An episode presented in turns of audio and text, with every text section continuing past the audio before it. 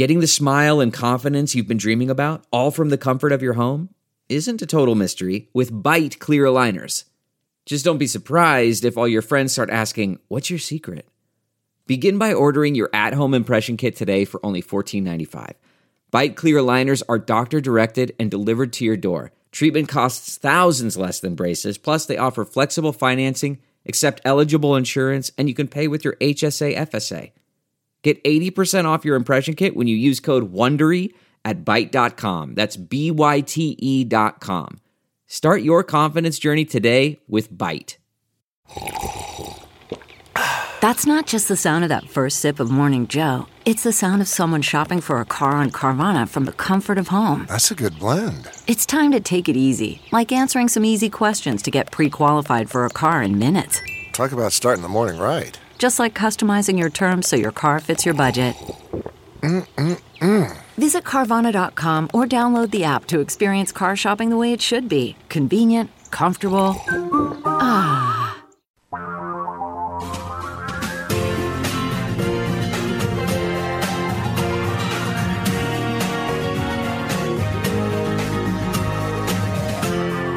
This is the Tom Hartman Program. And welcome back. So, breaking news, a federal judge has just ruled that Donald Trump, well, let me put it in context. John Eastman, who was the guy who was advising Donald Trump's legal strategy to have Vice President Pence refused to accept electors from states, from the swing states that Trump lost, and instead accept the phony electors. Right? He was the guy behind this whole thing with the phony electoral votes. He was using the email account of his university, and so the January 6th committee subpoenaed the university and said, "We want to see those emails between Eastman and Trump, or Eastman and Trump's people, and see what the deal was." It was between Eastman and Trump. Trump doesn't have email, but you get mob bosses never do, right? Mob bosses always do everything through their subordinates. But in any case, so this federal judge, his name is David Carter. He's in Los Angeles, U.S. District Court. He just ruled. He said, based on the evidence, the court finds it more likely than not that President Trump corruptly attempted to obstruct the joint session of Congress on January 6, 2021.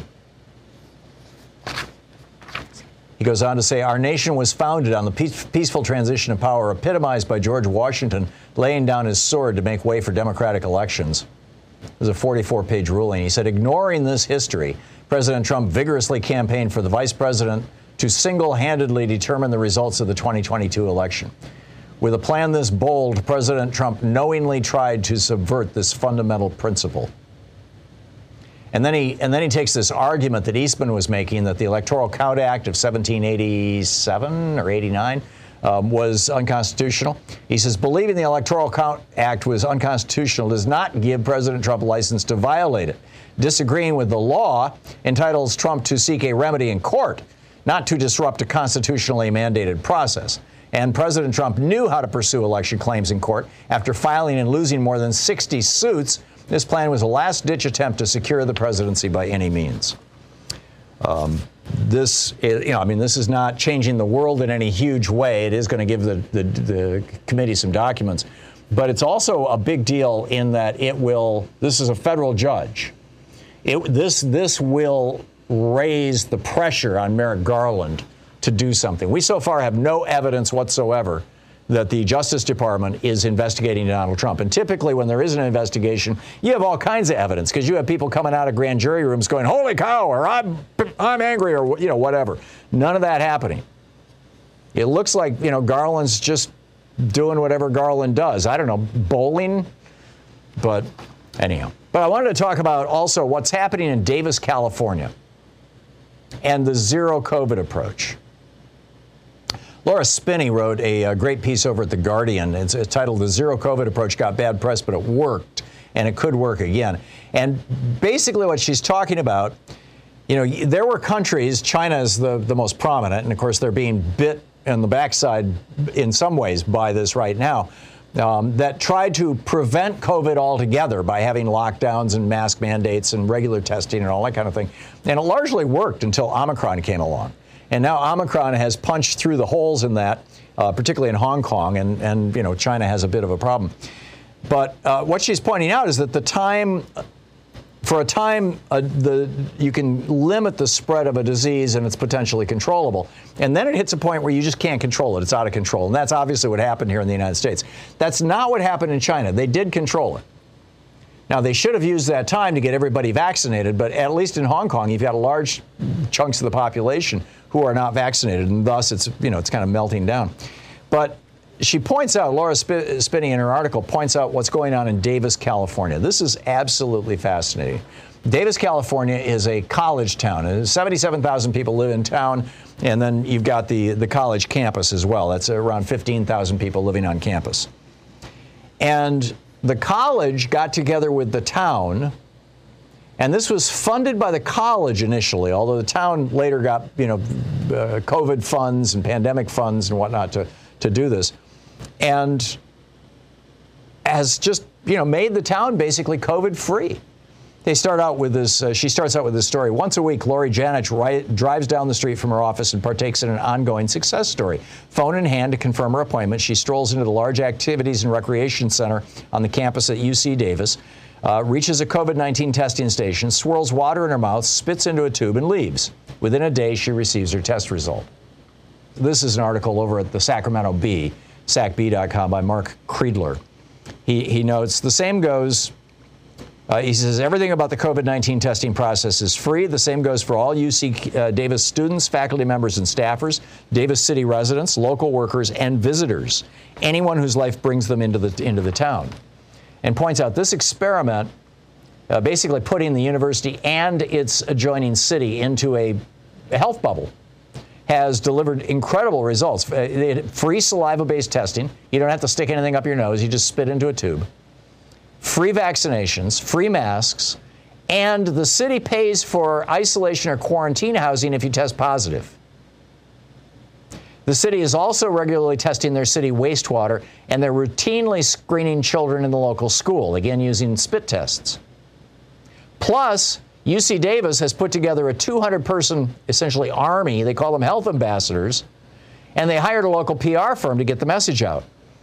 In this article, they note that you can't walk a block in the city without seeing signs about, you know, the importance of doing this, of keeping COVID down. Right now, I mean, this article was published on March 7th. It was, what, 2 weeks ago.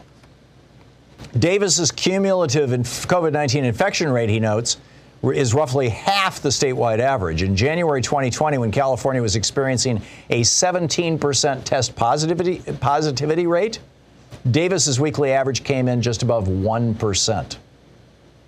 This past January, you know, 3 months ago, two and a half months ago, as Omicron pushed state positivity rates above 20%, Davis's weekly average never got above 5%. So what Laura Spinney is proposing over at The Guardian, and it's a great piece. She just there's just a hot link in it into the story about Davis, but that's, I think, really the big story, is basically what New Zealand did, and China and some of these other countries. And her point is, if you combine these kinds of mitigation strategies with an aggressive vaccination strategy, between the two, you end up with a COVID-free environment. And that's like a good thing. That's a desirable thing. I mean, given that there was a piece about this in the New York Times last I think it was Friday, maybe it was Saturday. It must have been Saturday because I didn't talk about it on the air and I copied it to my family, I recall. You know, about how about a third of people who get symptomatic COVID end up with long COVID. Between 10 and 30%. I'm using the high end of the range, but that's what they said, between 10 and 30% as far as they can tell. Right now, people who get symptomatic COVID, it becomes long COVID. And about a third of those people, as you know, for their symptoms of long COVID, they're experiencing extreme fatigue and or dementia, brain fog. And in fact, there was a piece in the New York Times on Sunday about how the brain fog of COVID appears to be using the same mechanism, the same basically brain damage that people get what are called chemo brain. When people go on chemotherapy, they end up with brain fog as well. So if you've got, you know, half of people who get COVID are symptomatic, And of those who are symptomatic, a third of them get long COVID. So that's now a sixth of the people who got COVID. And of the people who are symptomatic and get long COVID, a third of them. So anyway, it's just like, why do this? Why have this? Why experience this? If if there are options, if it's possible to get out of it. So, is your town doing anything about this? Is your state doing anything about this? Increasingly in the United States, we're just saying, hey, let 1,000 flowers bloom. And, what that's going to mean is that particularly in states or in counties in states that have very low vaccination rates, we're going to see probably another big spike in hospitalizations and illness coming down the road in another month or so, just as the COVID funds have been cut off. Okay, we're going to start out with the White House logs. Move over Rosemary Woods, a 7-hour gap in Trump's calls on January 6th. Nixon didn't get away with this. Well, Trump, we'll get into that in a second. Also, Biden is now promoting attacks on the top 0.1% or 0.100%, and the billionaires are already seriously pissed off. Dr. Eric Feigl-Ding will be dropping by. The World Health Organization has been saying that Omicron is the last COVID-19 variant. It's actually the most recent. It's definitely not the last. And the Food and Drug Administration just approved a fourth shot, a second booster for both Moderna and Pfizer. So if you're over 50, get in line right now. Call your pharmacy and make an appointment. We'll get to that with Dr. Feigl-Ding at the bottom of this hour. Also, is Oregon going to become an assisted suicide tourism hotspot? Maybe. I'll fill you in. It's fascinating. This was a court case, a federal court case. Also, an extreme right-winger alert. The Bible thumper Christian nationalist running for the state Senate now wants to shoot godless commies in the face. That would be anybody who's not a member of his church, apparently. Also, Teri Mills will be with us, and she's with Nurses for America. They're talking to Congress about, we need funding for COVID right now. This pandemic has not gone away, and there's a new variant coming. And it's going to hit the United States in the next few weeks. But to start out, this possible cover-up, the White House call logs finally made their way to the January 6th committee. There was all this, Trump saying, oh, no, it's covered by presidential executive privilege. And 7 out of the 8 Supreme Court justices said, no, it's not. The president gets to decide what's covered by executive privilege. And the president is Joe Biden. And he said, hey, it's fine with me if those White House records get turned over. Maybe this is why Trump tried to steal these things from the White House and took them down to Mar-a-Lago. He did, steal 15 boxes of highly classified documents. A clear felony if you or I walked into the White House and walked out with even one page of a highly classified document, we could spend the next 20 years in prison. Donald Trump instead is bragging about shooting a hole in one. But the Washington Post is reporting that these logs turned over to the committee show a gap of 7 hours and 37 minutes. It goes from 11:17 a.m. to 6:54 p.m., which is pretty much exactly during the time that Trump's gang and all these right-wing militias were trying to murder Mike Pence and murder Nancy Pelosi and stop the counting of the election so that Donald Trump could declare a coup and a state of emergency and stay in office. The committee has also been interested in the use of burner phones by people in the Trump orbit. The Stop the Steal rally folks were apparently using burner phones to communicate with high-level people on Trump's team, including Trump's family and Mark Meadows. Trump just came out and said, I don't even know what a burner phone is. Right. If you believe that, I have a bridge to sell you in Brooklyn. So there's that. And how do you think that's going to turn out? Right. When the 7-minute gap on the White House tapes was revealed, Rosemary Woods did this photo shoot for the Washington Post where she had one finger on her machine and her foot way off on the other end of the room touching the foot pedal that would, so she could hold down the record button while she was hitting the play foot pedal. And nobody believed it. Nobody believed it. I mean, it's just, and, who's going to believe that, there's a 7-hour gap in the 7-hour, 23-minute gap in the Trump tapes. Oh, my. So picking up your calls, Suzanne in Dublin, Ohio. Hey, Suzanne, what's on your mind today? Yes, you're talking about the deficit and the Republicans, and this makes my blood boil, and I want to get your take on it. I always feel that when they run that deficit up, people often forget how it did get run up with their tax breaks for the wealthy and funding the Iraq war. But then they turn the tables and seem to act very responsible and put the burden on the backs of the common man by saying, oh, we can't afford, we've got to cut Social Security, we've got to cut Medicare, you know, education, all the programs that help the common man. And I think that it would benefit the Democrats when they're running for election to remind people of that, you know. It has been so successful, this two Santa Claus theory that Jude Winniski came up with back in the 70s. And Ronald Reagan was the first president ever to put into place. I mean, he was literally the first president ever to intentionally run up the budget deficit. When he came into office, the budget deficit of the United States was under $1 trillion. Reagan ran that up to $2.4 trillion when he left.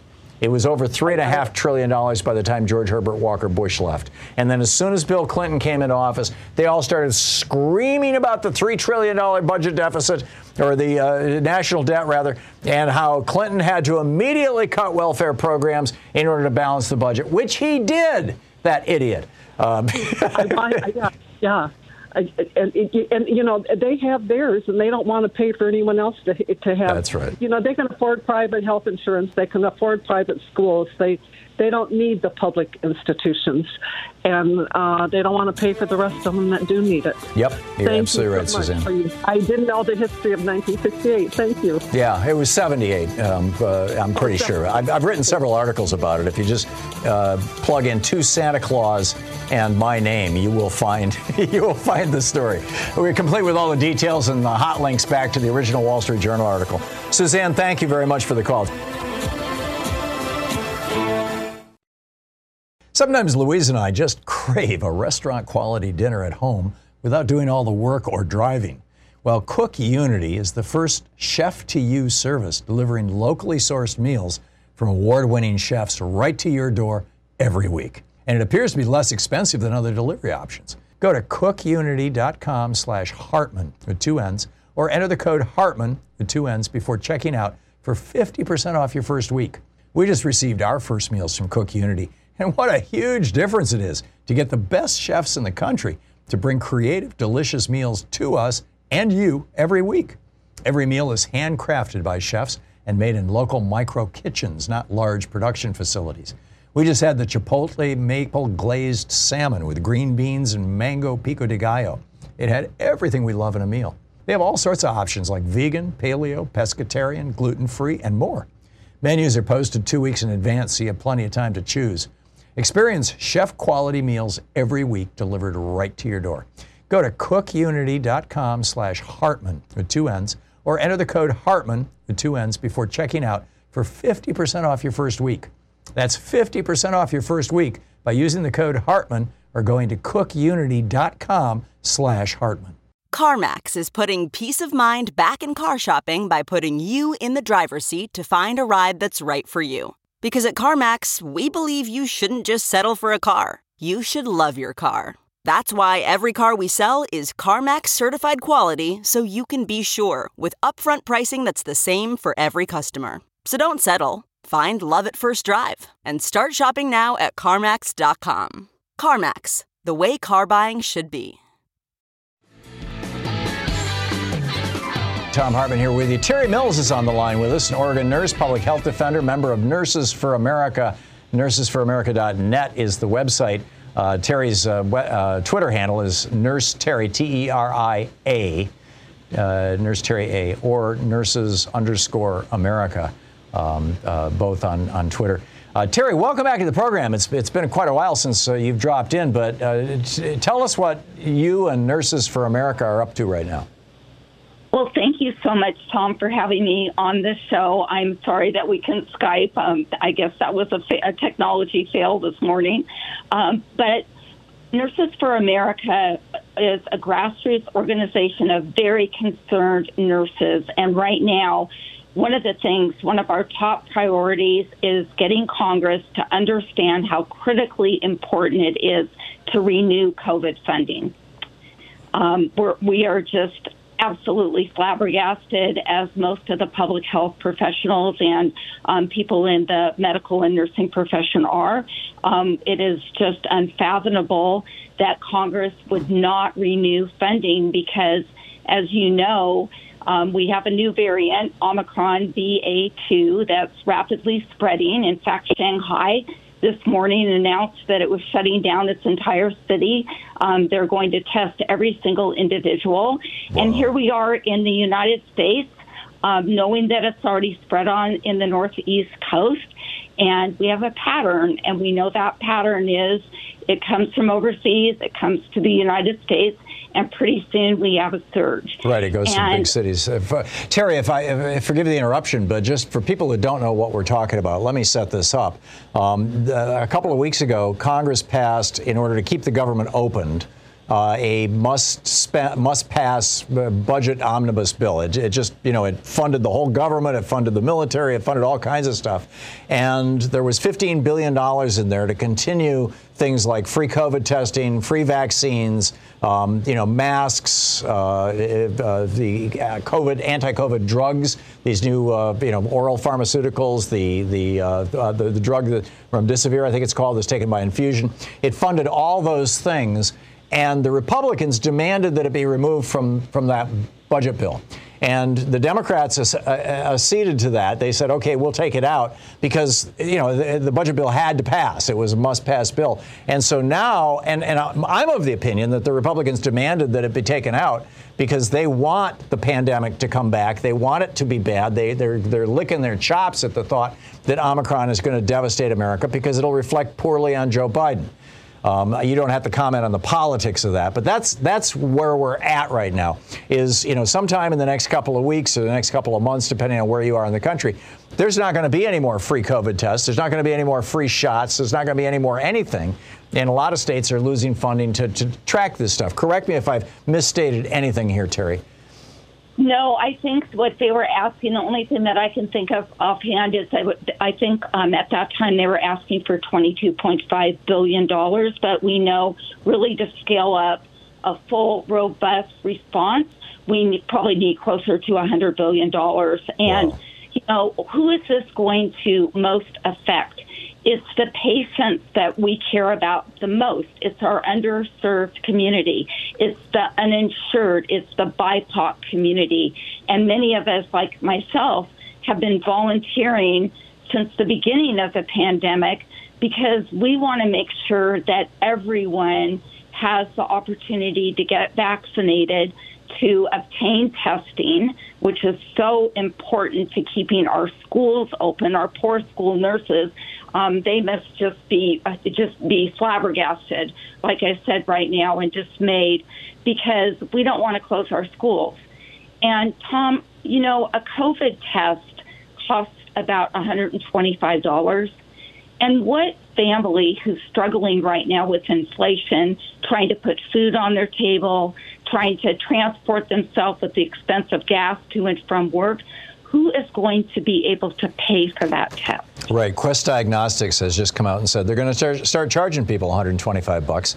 It's $119 for the test and a $6 physician fee. And one thing that you didn't mention that's also a big concern is the NIH also receives funding for testing for new variants. And so we need that. We need to be able to know when we're getting a new variant, but even more important, we need to come up with a way to develop a new vaccine if that's needed. Otherwise, you can see that even though we're still climbing up the mountain to reach the cliff, we're going to fall right off the cliff. Right. And I'm worried not just for the health of our people, our country, but also for our economy at the same time. Oh, yeah. Yeah, this is going to hit at the worst possible time. Teri, any update on the second booster from Merck and Moderna? Pfizer and Moderna, really? All I know is that Pfizer and Moderna have both asked the FDA for a second booster, which would be like the fourth vaccine. Right. However, I want to tell your listeners, this is also something that really concerns me as a nurse. We just have 10 seconds. So, okay, only 30% of the adult population has received their boost, their third shot. And we need to get that 70% in as soon as possible. Yeah, especially so while there's still money to pay for it. Teri Mills, nursesforamerica.net is the website. Nurse Teri, T-E-R-I-A on Twitter, or nurses_America. Teri, thanks so much for dropping by. It's always great talking to you. Thank you, Tom. Have a good day. Thank you. You too. Crazy alert. Last September, MAGA minister Jackson Lehmeyer, a church pastor, and last year he challenged Jim Lankford in the Republican primary. Jim Lankford is Oklahoma's Republican senator. He lost, but he said that during that campaign, he said that he wanted to see the establishment of military tribunals to send godless commies to burn forever in a lake of fire. This was his campaign slogan, I guess. He repeatedly declared, speaking of liberals or people who don't share his right-wing Christian nationalist worldview, that America should become exclusively a Christian country, that he wants to, quote, shoot them in the face. This guy is preaching Jesus. For those of you who ever read the Bible, there's something weird here. But anyhow, now he's running for the Oklahoma State Senate. And in a campaign ad, he declared, we are at war with communists, and he's asking the voters to unleash me. He said, this war is designed to not look like a war. They're coming for our kids. They've hostaged the government. They've destroyed the economy. Jesus Christ is the only way to salvation. I also think it's the only way we overcome. I think it's the way that we win. This guy literally wants to establish a theocratic state in Oklahoma. Crazy alert number one. Crazy alert number two. This is equally disgusting. Marjorie Taylor Greene last week gave a speech. She was talking about Pete Buttigieg, right? Pete and his husband Chastain have adopted a couple of kids. And in this attack,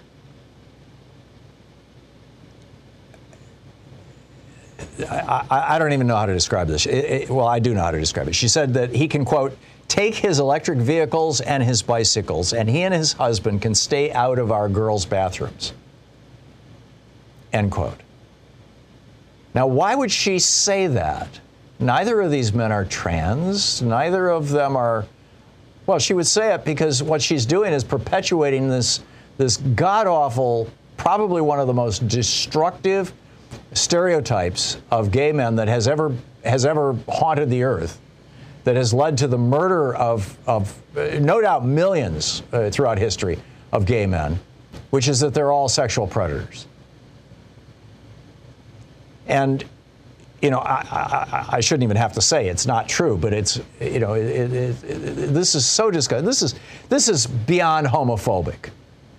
This is a slur on all gay men. And Marjorie Taylor Greene should be held, you know, somehow accountable for this. It's just like, this is the kind of rhetoric that leads to murder. And a whole bunch of stuff short of murder, you know, discrimination and hate and other problems. But Marjorie Taylor Greene has just gone off the edge. Well, I'll leave it at that. I'm so horrified by that. Okay, Oregon was the first state in the union to pass a law for assisted suicide. I remember it well because I was on the air and living in Oregon at the time when that happened, and doing a local show here as well as my national show. Actually, I'm wrong. It was enacted in 1997, and I was not doing a show here. I just looked it up here. Well, in any case, we were doing shows about it back in 2005 when we moved out here. But Oregon's first-in-the-nation law allows terminally ill people who have less than 6 months to live to end their lives voluntarily by taking a lethal medication. You have to jump through a whole bunch of hoops. You have to make 2 different, separate verbal requests to your doctor. Those requests must be at least 15 days, 2 weeks apart. And you must submit a written request that must be signed in the presence of 2 other witnesses.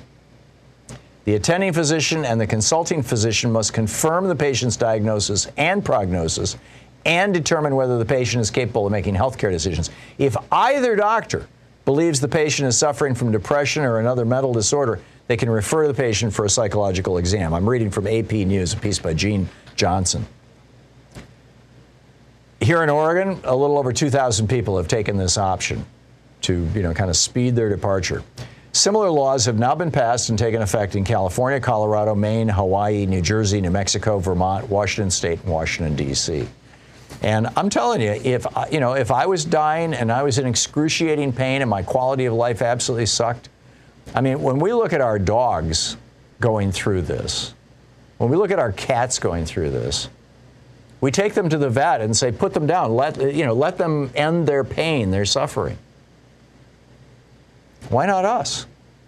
Well, the argument or the whole debate, and I get it, that the Catholics and some other religious folks are totally opposed to this, that they think that God, via the process of disease, should decide when you die, not you. I get that.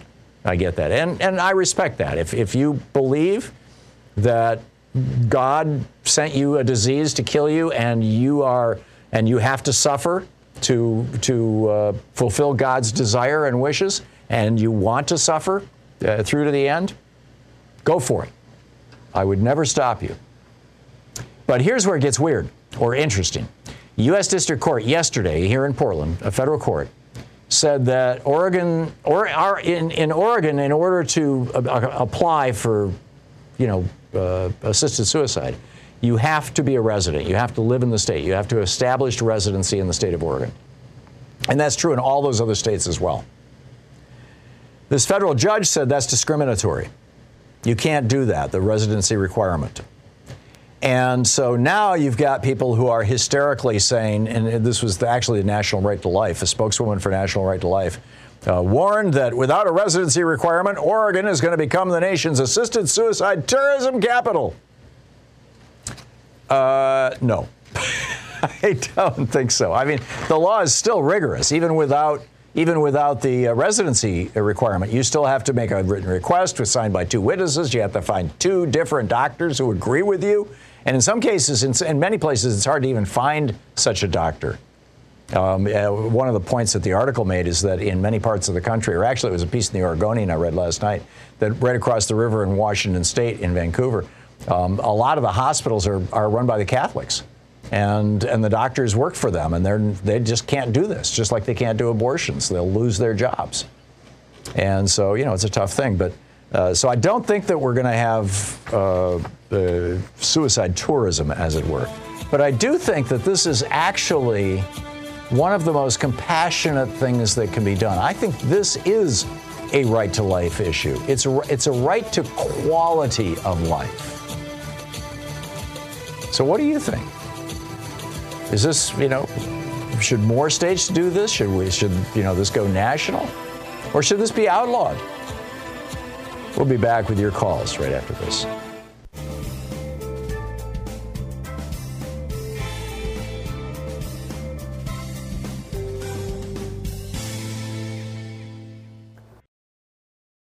Quick math. The less your business spends on operations, on multiple systems, on delivering your product or service, the more margin you have and the more money you keep.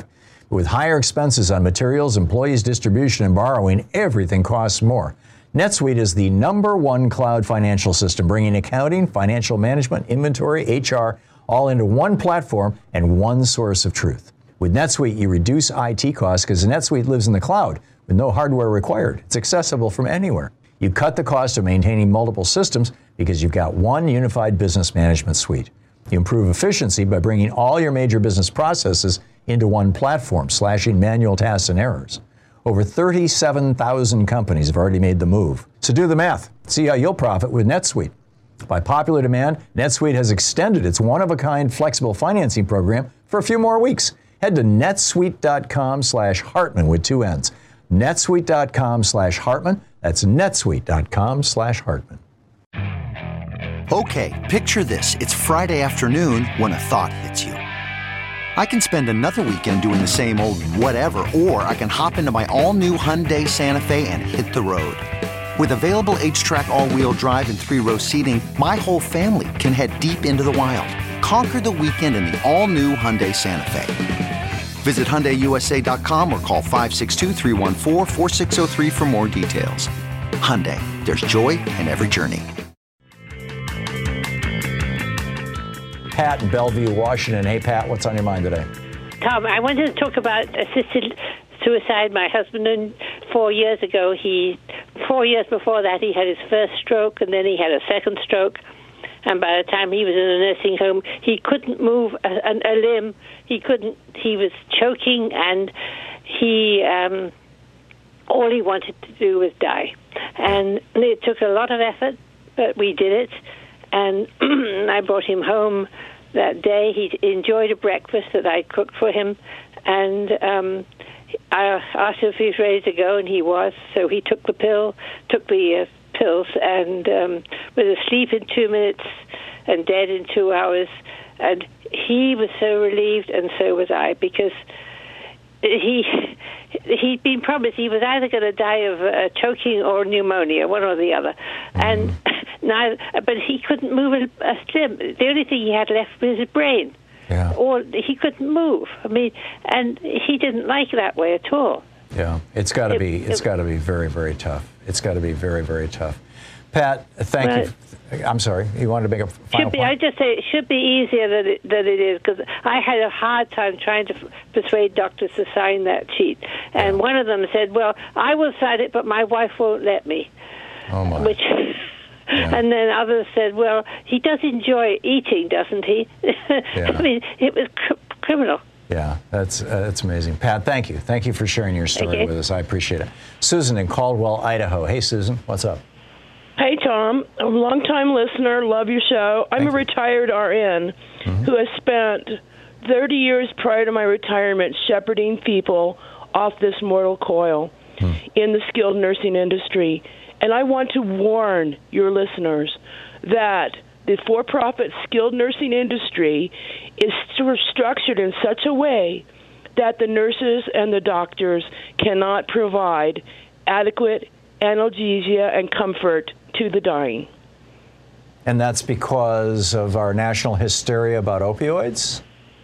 A little bit. The doctors, even the hospice doctors, will write the morphine doses too low for what the patient requires. But it's the staffing of these for-profit institutions where a nurse has 28 patients, one or two of whom are actively dying, and they require almost constant attention for their suffering. Right. And it is actual suffering. Yeah. And it's criminal, it's wrong, and it's not going to change. Kudos to Oregon. I live in Idaho, which will not do that. Right. Kudos to Oregon. That's all I can say. Yeah. But I want to warn people to be prepared. A dedicated nurse will be at the bedside every 15 minutes, but it's almost impossible with a patient load of nearly 30 people. Yeah, and that's all just to enhance the profits of the hospital.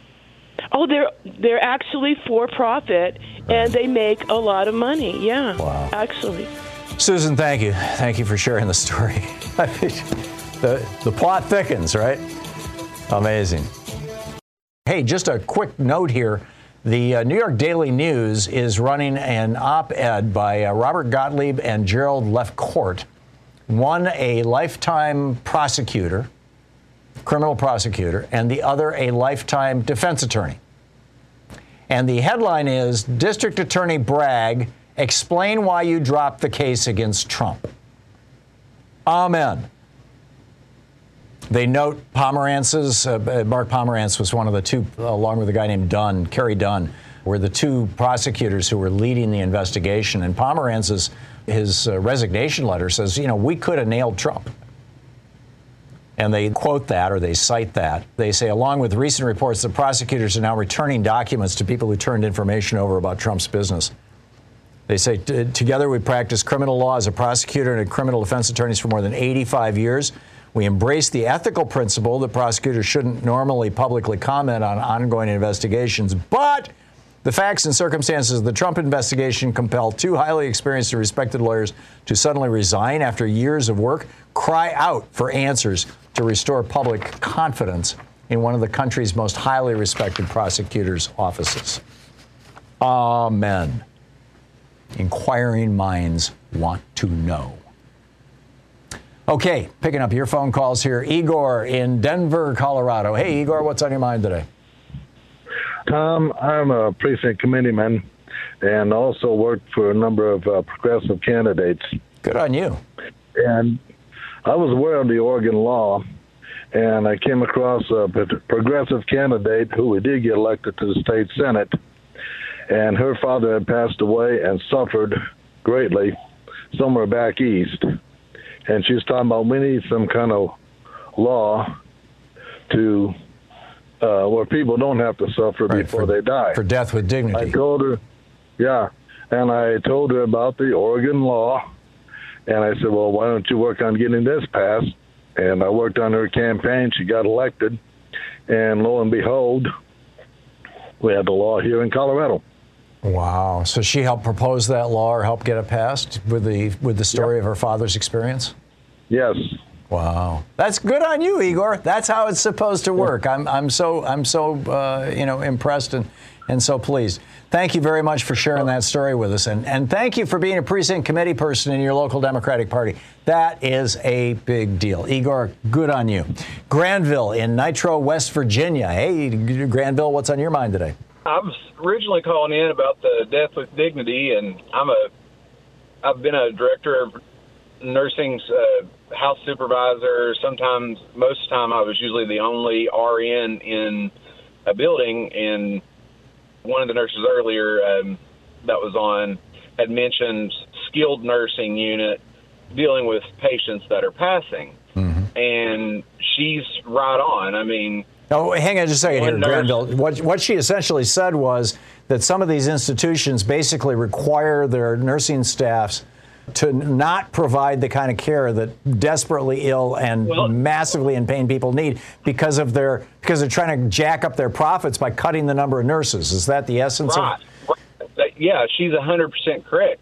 And on the other side of that is most skilled nursing facilities are also connected to or part of a long-term care facility, and their patient ratio, like some of the ones I've worked in, like that I was supervisor over, I was over the whole building, 130 patients. I was the only RN in the building. I had literally, the director of nursing told me until 7 o'clock in the morning, it was my job to make the decision.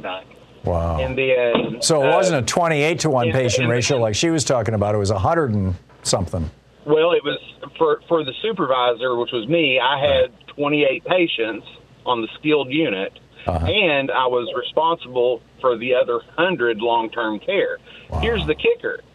The LPNs that were taking care of the long-term care patients, mm-hmm. on a good night, it was 1 to 33. Most nights, it was 1 to 50. Wow, which means in 1 hour, if you're in pain, if you get 1 minute of that nurse's attention, that's a big deal. Yes. Yeah. And these nurses, especially on nights, because they will, you got to think, every position that they cannot fill, that's $30,000, $40,000, $50,000, $60,000, $70,000 in budget that they save. These administrators get, if they come in like with a positive budget, they're under budget, they've made money, they get quarterly and yearly bonuses that is a percentage of that. Based on how many people they can not have on the floor serving their patients. That's breathtaking. Right. I mean, obviously the solution to this... Yeah, the solution to this is not to increase the number of people who are, trying to speed their exit from this mortal coil. The solution to this is to have federal standards at the very least, or if not state standards. But it sounds pretty grim there in West Virginia, Granville. Yeah, well, I mean, I've worked West Virginia, Kentucky, Nebraska. I was director of nursing there. It was actually one of the best facilities I ever worked at. Mm-hmm. We had, example, kitchen budget. The facility I worked at there, we had our kitchen budget for a 64-bed facility that was half full, a little bit over half, was double what the dietary kitchen budget was at one I worked here in West Virginia that had the 130 beds. Wow. Yeah. So Granville, money. Yeah, Granville, thanks a lot for flagging this stuff. I mean, this is just grim stuff. The state. This is what happens when, I keep saying this. Back in the 70s, when I was running a small business in Michigan required every hospital in the state to be not-for-profit and every health insurance company to be not-for-profit. And it was inexpensive, and the quality was spectacular. And everything's gone to hell since Reaganism and neoliberalism. Jim in Lake Isabella, California. Hey, Jim, what's on your mind? Yeah, Tom, I'm another retired nurse, and I'd like to ditto everything your other two nurses have said. I've held nursing licenses in Arizona and California, and you'll find they're not much different than West Virginia. Wow. As far as patient load. It really, I mean, you talked about federal regulations. There are federal regulations, and actually these companies are within federal regulation. They need to improve the federal regulation. I guess. And then the other thing on assisted suicide. Right. Well, let's call it death with dignity. That's the phrase that the advocates prefer to use. But yeah, go ahead. Well, I'm old school. That's what we called it back then. So anyway, the best thing the family can do is to sit down with a bottle of bourbon and sip an evening and talk about what it is that they want at that point in their life, and get it all down on paper and signed by a lawyer, whatever they got to do, so that those wishes are followed once they enter an institution. Right, or even better, videotape the whole thing too while you're doing it. Yes, everybody. They're going to have it notarized and signed by a lawyer, so no one can change their mind. Yeah. You just run into so many situations where people don't even know about hospice. I had an issue with oncologists who would have a stage 4 patient with metastasized everywhere in every major organ, and they'd keep them on chemo until they only had maybe 3-4 days left. And then they turn them over to me as a hospice nurse, and I'm supposed to bring them to acceptance in 4 days. It just doesn't work that way. Why do they do that? Is it because they make money selling the chemo? I mean, is it that crass? $1,300, $1,400 an IV, yeah. What, $1,300 or $1,400 a day? For treatment, yeah. Wow. We've got a really screwed up system. Jim, thank you. Thank you for the call, and thanks for sharing your experience.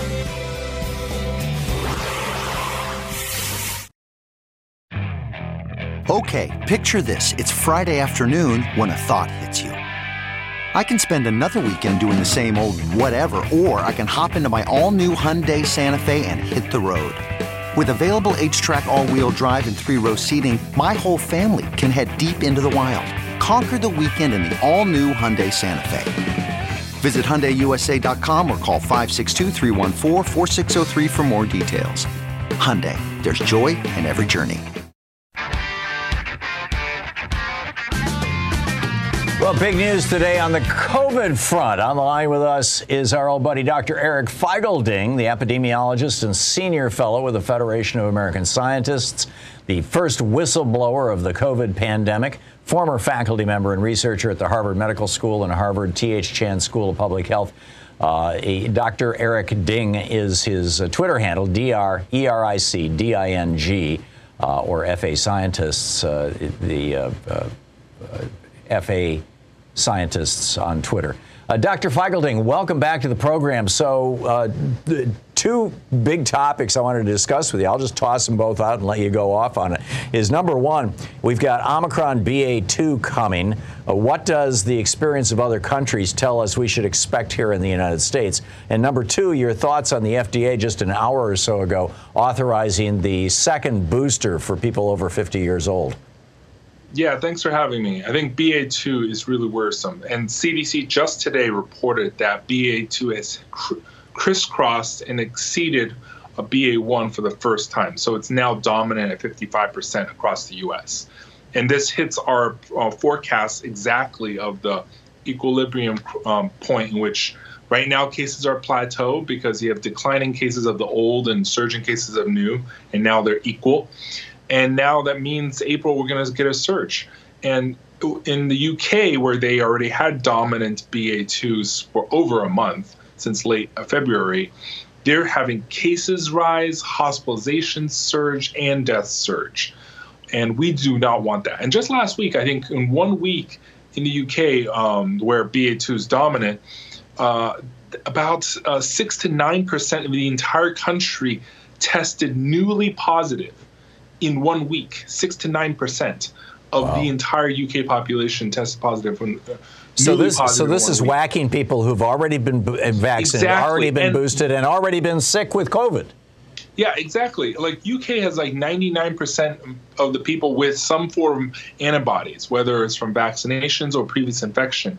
But BA2 and Omicron in general is so transmissible and so penetrant against previous immunity because it is so different from Wuhan. Our vaccines are against Wuhan spike protein. And so we're not trained for the Omicron BA2.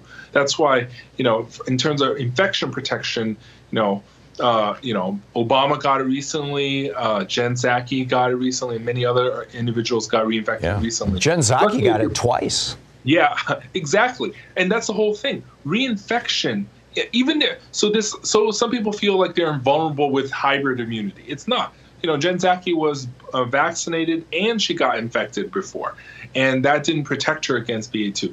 That said, vaccines with boosters will protect you against hospitalizations and death very well, like 90, 95%. But there is some waning, and especially among the elderly and the immunocompromised. If you're immunocompromised, you can already get your fourth shot. But, if now FDA has said that if you're over the age of 50 or older, you can get a fourth shot. Now, that's still pending CDC final approval in the coming days, but it is coming. And I think the fourth shot will reduce infection risk even further and improve your odds against being hospitalized and dying even further. But again, this is where I always emphasize. Excuse me, did I misstate that? Because my read of, I got it from the Los Angeles Times this morning, was that the FDA had approved that fourth shot. I thought that meant everybody could go out and get it. Not yet. It still has to go through another hoop. There's the FDA approval authorization, right, and then there's a CDC approval. And it's only after the CDC approval can you go out and get it. I see. That said, if you're currently immunocompromised, you can already get your fourth shot. That's already been approved. Right. But you're expecting the CDC approval by the end of this week? Within days. Either as early as tonight, but I think that it's going to be a couple more days until their meeting. So I think it's probably end of the week, I would say. Yeah. Okay. So that's good news. But BA2 is the worst news because this is why I always tell people your boosting is good, but boosting also wanes. Hence, you're going to this fourth shot. And the thing is, it's kind of like if you're vaccinated, it's kind of closing like two lanes of a 4-lane highway. Yes, your bridge won't collapse, right? Your highway bridge won't collapse. You're not going to die. But the thing is, even if you close the several lanes of the highway, it's still allowing a lot of virus traffic through you. So even if you're not going to have a collapse of your bridge and go to hospital, you could still carry it to someone else who's immunocompromised. Right. And if anything, if you feel more invulnerable, that actually means sometimes some people will go to more nightclubs, more bars and restaurants than they did before. So they now travel on more bridges than they did before and increase the likelihood they could carry it home to them. So I always tell people you have to be cautious. Even if you feel you're healthy, someone around you, a family member, a friend, a neighbor, may not be as healthy as you, and you of being careless, could actually bring the virus to them. And, most of the case, like China right now is having a BA2 as well. And they found 90% of all the cases, they do mass testing. And most of the cases they find are asymptomatic. And that's inherently why, it's silently passing through you, even if you don't have symptoms, even if you're not going to get sick. It will eventually reach someone who is vulnerable. And that's ultimately once you find the vulnerable, that's ultimately what drives up hospitalization and cases. Right. So don't spread the virus. One of my, I shouldn't get in. I was going to talk about one of my kids, but let me put this in the context of our business here. You know, we've got four of us in the studio now. We're spaced out really, really well. We've got individual air filters with UV light in them to kill viruses for each one of us. I think we're doing pretty good, and we're all living very, very carefully. Would it be wise, particularly given that if you said 90% of those BA2s are asymptomatic, of course, that's among a heavily vaccinated population. Would it be wise for us, like every Wednesday or every Monday or something, to just like routinely test all of ourselves? Is that something that a small business should be doing, or a family? Yeah, I think, you know, if you can, if you have the financial resources, and this is always where the inequality comes in, I think mass testing is good. I think, you know, if you guys can get a hold of such tests, doing on a regular basis is good. Oh, I've got a box. Cases right now are still low.